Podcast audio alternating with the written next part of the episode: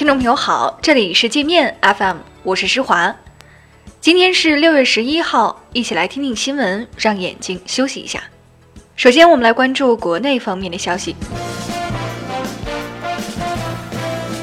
人民日报十一号刊发评论文章，批评投降派被美国关税大棒和极限施压吓破了胆，以致脚跟发软、六神无主。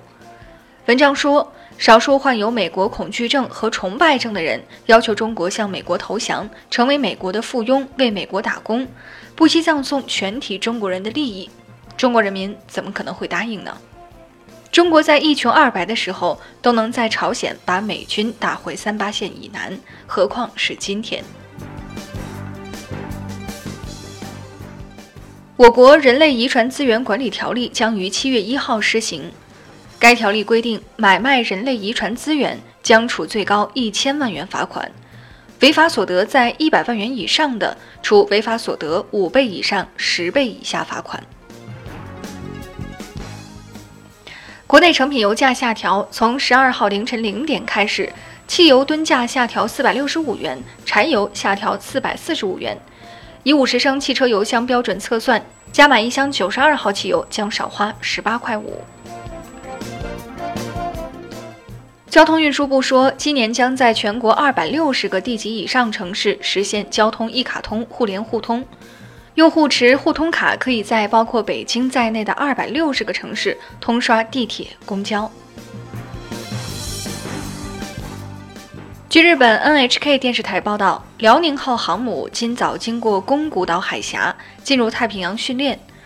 报道称，这是辽宁号二零一六年十二月以来首次通过宫古海峡。格力举报奥克斯空调不合格，奥克斯回应称，格力举报不实是不正当竞争，已向警方报案。国家市场监管总局表示，已安排相关部门尽快展开调查，将根据核实结果依法处理。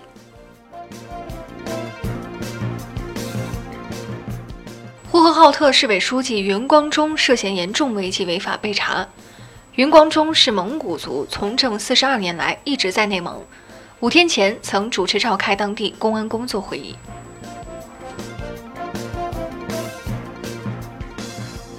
山东一个四十八岁的女快递员送芒果时，由于纸箱开裂掉了一个芒果，买家不仅逼迫这位快递大姐赔了一整箱的芒果，还不依不饶向快递公司投诉，导致她被扣了两千块钱的工资，逼得这位快递大姐是下跪求饶。这位买家做的可有点绝了。黑龙江大庆，一个月工资只有四千块的男子，为了打赏网络女主播，欠下三十多万的债务。他的老母亲得知儿子的荒唐行为后，被活活气死。据中央气象台预报，未来几天，江南、华南地区依然多雨，其中湖南、江西、广西、广东、云南、台湾等地的部分地区有暴雨，局地有大暴雨。上述地区的朋友要注意安全。我们接着来关注国际方面的消息。特朗普信口开河称，贸易战已经让中国损失了十五到二十万亿美元，被 CNN 嘲笑瞎扯。CNN 说，中国去年 GDP 总量是十三万亿美元。如果中国真的损失了十五到二十万亿美元，那它早就退出世界经济舞台了。而现实情况是中国经济仍在持续增长。川普编造假新闻讹诈墨西哥，为栽赃对方反悔做准备。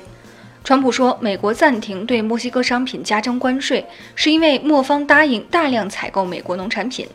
墨西哥说根本没这回事儿。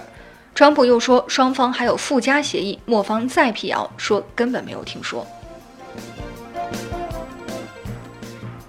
川普问计美国前总统卡特称，中国在很多方面已经领先美国，美国该如何是好？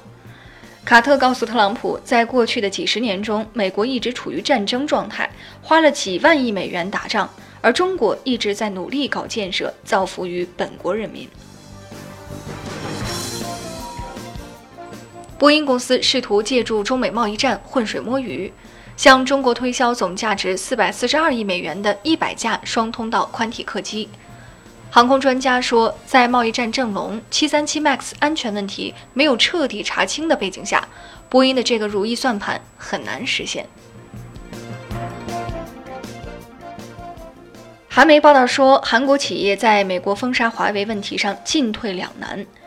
韩企担心与华为继续往来会惹恼美国，乖乖听美国的话又会失去中国市场。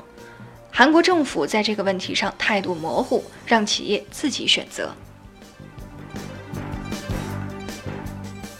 华为自研操作系统的消息正在让谷歌陷入焦虑。谷歌警告美国政府，继续限制华为，短期内会伤到华为。长期来说，却会迫使华为自力更生，加快研发自己的软件，危及美国公司的统治地位。据《华尔街日报》报道，在马来西亚中毒死亡的金正男生前是美国中情局特工，曾多次与该局官员见过面。二零一七年二月十三号，金正男在吉隆坡国际机场被两名女性用神经毒剂毒死。清理完加拿大垃圾后，菲律宾正在将打击国际垃圾的目标对准澳大利亚。菲律宾海关在码头发现七个从澳洲走私来的集装箱，里面装满垃圾。菲方说这是澳洲对菲律宾的冒犯。岛国人民爱熊猫爱到发疯，在日本出生的大熊猫香香马上要两岁了。上野动物园为了给香香庆祝生日，特别推出熊猫粪便闻臭体验，邀请游客闻香香从小到大拉的粪便。香香的日本粉丝争先恐后，还想闻闻他刚拉的粪便是什么味道。那好了，以上就是今天节目的全部内容了，感谢您的收听，我是施华，欢迎您下载界面 App，在首页点击试听，找到界面音频。更多精彩内容等着您收听。